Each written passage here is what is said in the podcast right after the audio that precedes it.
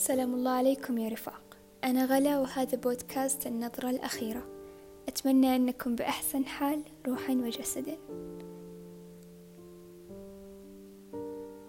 نعمة الألم. يقول فان جوخ كلما تقدم بنا العمر تصبح الأمور أكثر صعوبة. لكن القوة الداخلية للقلب تنمو أثناء محاربة المصاعب. الله علينا نعمة الألم. فهل تذكر تلك الليالي التي قضيتها والألم ينهش صدرك؟ هل تذكر تلك الأيام التي عشتها بلون رمادي؟ هل تذكر ضحكاتك الباردة وشغفك المنطفئ؟ هل تذكر ذلك الروتين المتكرر الباهت؟ هل تذكر شعورك داخل ذلك التابوت؟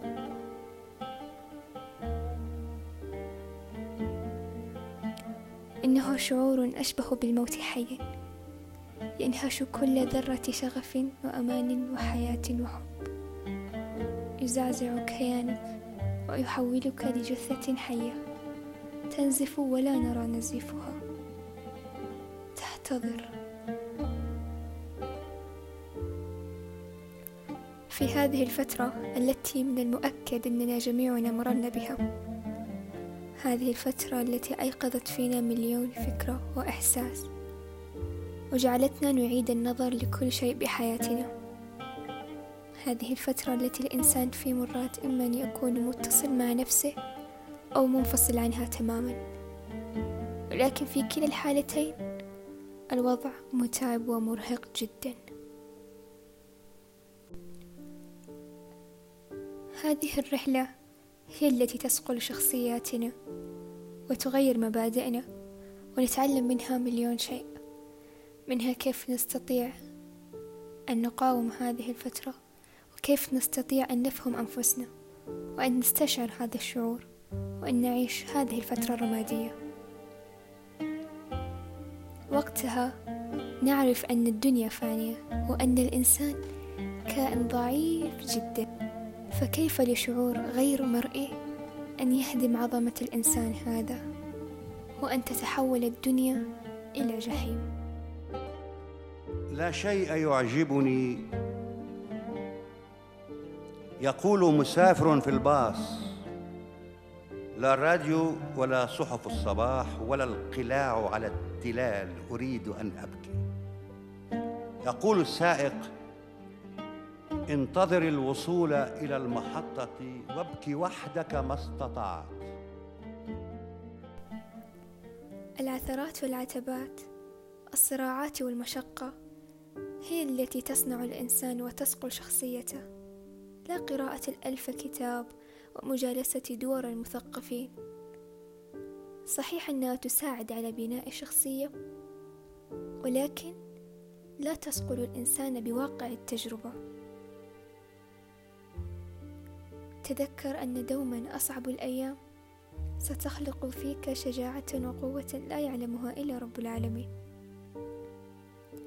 وتذكر أنك في الدنيا أي ستلاقي هذا التعب والعناء والألم لأن الله قدر لك ذلك ولأن الله يعلم أنك ستتخطى هذه الفترة. كلنا يتألم وكلنا متعب. وكلنا نكافح ولكننا نبتسم. لا تلقي كلمة أو تفعل أمرا يخلق جرحا جديدا في نفس أي شخص. فكونوا تحت مظلة الرفق واللطف فنحن خلقنا في كبد.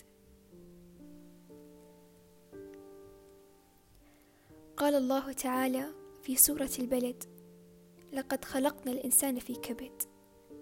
إن الله خلق الإنسان وهو يكابد أمر الدنيا والآخرة حيث تبدأ معاناة الإنسان حين يخرج من رحم أمه ومع أول نسمة هواء تدخل إلى صدره يصرخ هذا الطفل متألما وهذه هي بداية الحياة.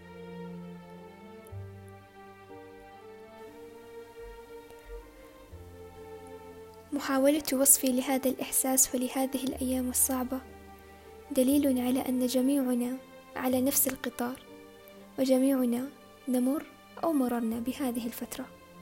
فأنت لست وحدك. لا تخف. كونوا عونا لبعض وكونوا ملاذا لكل محتاج ولكل من يريد أن يخفف عن عبء صدره. فنحن نستحق المزيد من الأمان. ودمتم بخير.